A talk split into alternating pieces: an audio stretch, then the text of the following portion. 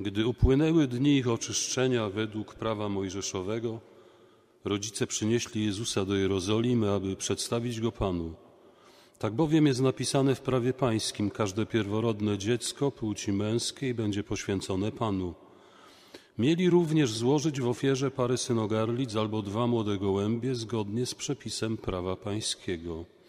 A żył w Jeruzalem człowiek imieniem Symeon. Był to człowiek sprawiedliwy i pobożny, wyczekujący pociechy Izraela, a Duch Święty spoczywał na nim. Jemu Duch Święty objawił, że nie ujrzy śmierci, aż zobaczy Mesjasza Pańskiego. Z natchnieniem więc ducha przyszedł do świątyni, a gdy rodzice wnosili dzieciątko Jezus, aby postąpić z nim według zwyczaju prawa, on wziął je w objęcia, błogosławił Boga i mówił: Teraz, o władco, pozwalasz odejść słudze Twemu w pokoju według Twojego słowa, bo moje oczy ujrzały Twoje zbawienie, które przygotowałeś wobec wszystkich narodów, światło na oświecenie pogan i chwałę ludu Twego Izraela.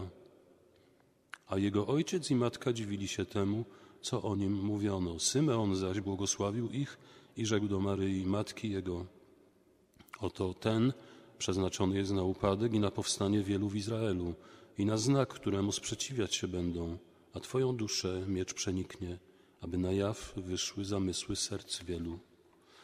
Była tam również prorokini Anna, córka Fanuela z pokolenia Asera, bardzo podeszła w latach. Od swego panieństwa siedem lat żyła z mężem i pozostała wdową. Liczyła już sobie osiemdziesiąt cztery lata. Nie rozstawała się ze świątynią, służąc Bogu w postach i modlitwach dniem i nocą. Przyszedłszy w tej właśnie chwili, sławiła Boga i mówiła o nim wszystkim, którzy oczekiwali wyzwolenia y, Jeruzalem. A gdy wypełnili wszystko według prawa pańskiego, wrócili do Galilei, do swego miasta Nazaretu. Dziecię zaś rosło i nabierało mocy, napełniając się mądrością, a łaska Boża spoczywała na nim. Oto słowo Pańskie.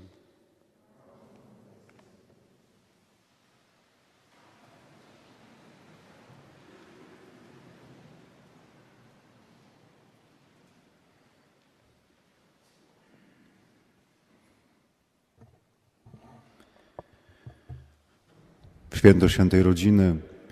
Dzisiaj liturgia daje nam kilka takich postaci bardzo ważnych, które podkreślają charakter pewnych relacji międzyludzkich, nie tylko między sobą nawzajem, lecz między również człowiekiem a Bogiem. W pierwszym czytaniu staje przed nami Abraham, w Ewangelii natomiast Symeon i prorokini Anna. Ciekawe jest też to spojrzenie Symeona na swoją rzeczywistość, powołanie własnego życia. Dla niego życiem jest zobaczyć Zbawiciela i umrzeć. Tylko tego chce. Zobaczyć Zbawiciela i umrzeć.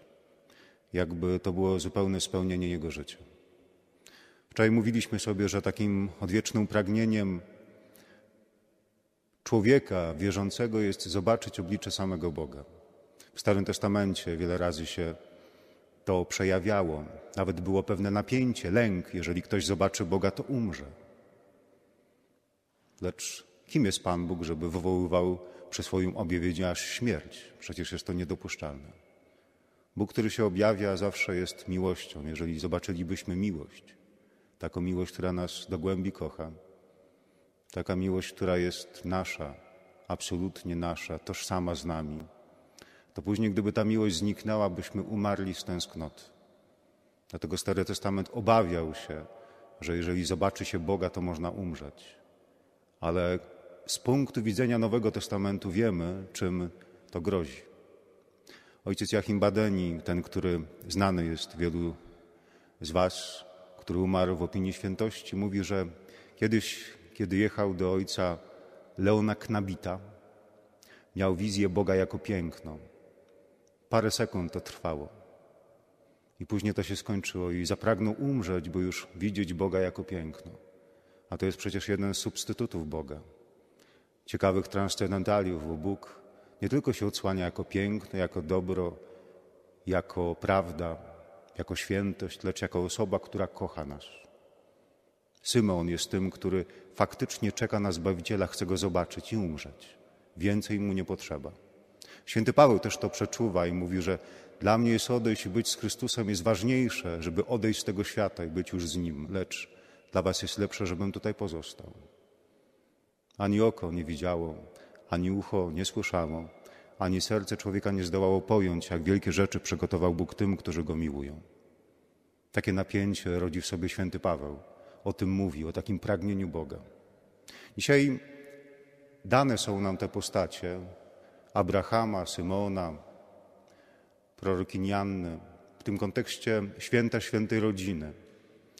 Przecież jeżeli my dotykamy istoty rodzinności, to przecież nie chodzi tutaj tylko i wyłącznie o pewne relacje z tego świata, z punktu widzenia życia chrześcijańskiej rodziny.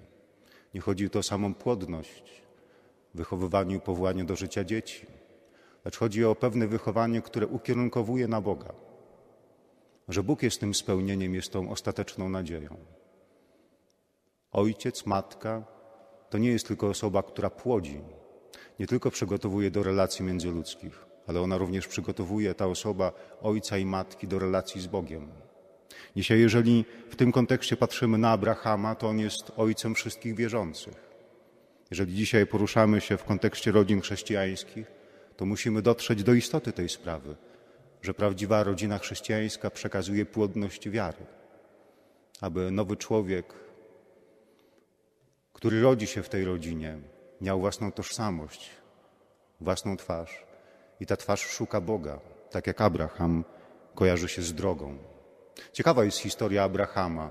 On ze swoim ojcem wyszedł z Ur Chaldejskiego, tam gdzie jest dzisiaj Kuwait. Szedł drogą karawan Mezopotamią, która z greckiego znaczy międzyrzecze i doszedł do Haranu, tam gdzie dzisiaj jest południowo-wschodnia Turcja. Tam umarł jego ojciec, a Abraham udał się dalej na południe do Kanaanu. Połowę drogi przebył z własnym ojcem, drugą połowę drogi musiał pokonać sam. I taka to jest jakaś forma praksis chrześcijańskiego życia, że pewną rzecz, pewną drogę pokonaliśmy z własnymi rodzicami, drugą drogę, głębszą i bardziej intensywną, musimy pokonać sami w kontekście własnych rodzin. Dzisiaj patrzymy i poruszamy się po tych pięknych słowach dotyczących świętej rodziny, ale przecież Boże Narodzenie, które wskazuje na tą świętą rodzinę, nie jest usłane różami. Dzisiaj Maryja słyszy wyraźnie w kontekście narodzin swojego własnego syna, że kiedyś będzie moment, kiedy miecz przeniknie jej serce. Ona jest tego świadoma. I każdy z nas musi podjąć również takie wyzwanie, że nie wszystko będzie łatwo, nawet gdy będę wierzył w Boga. Bóg nie jest magiczną skrzynką do spełniania życzeń. On czasami prowadzi nas przez różne sytuacje, bardzo ciężkie.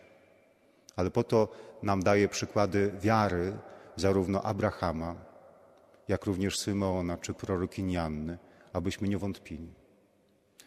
Kim są te postacie? Postacie są jak gdyby przykładem cierpliwości, nadziei, że Bóg jest większy, że On może wiele rzeczy zrobić z punktu widzenia swego własnego spojrzenia szerzej, dalej niż to, co widzę w tym momencie dla własnego życia. On powołuje właśnie małżonków, by byli razem, by byli światłem tego świata. Przecież nie ma piękniejszej wspólnoty na ziemi niż sakrament małżeństwa, kiedy z punktu widzenia Boga jedno stoi i drugie przy nim.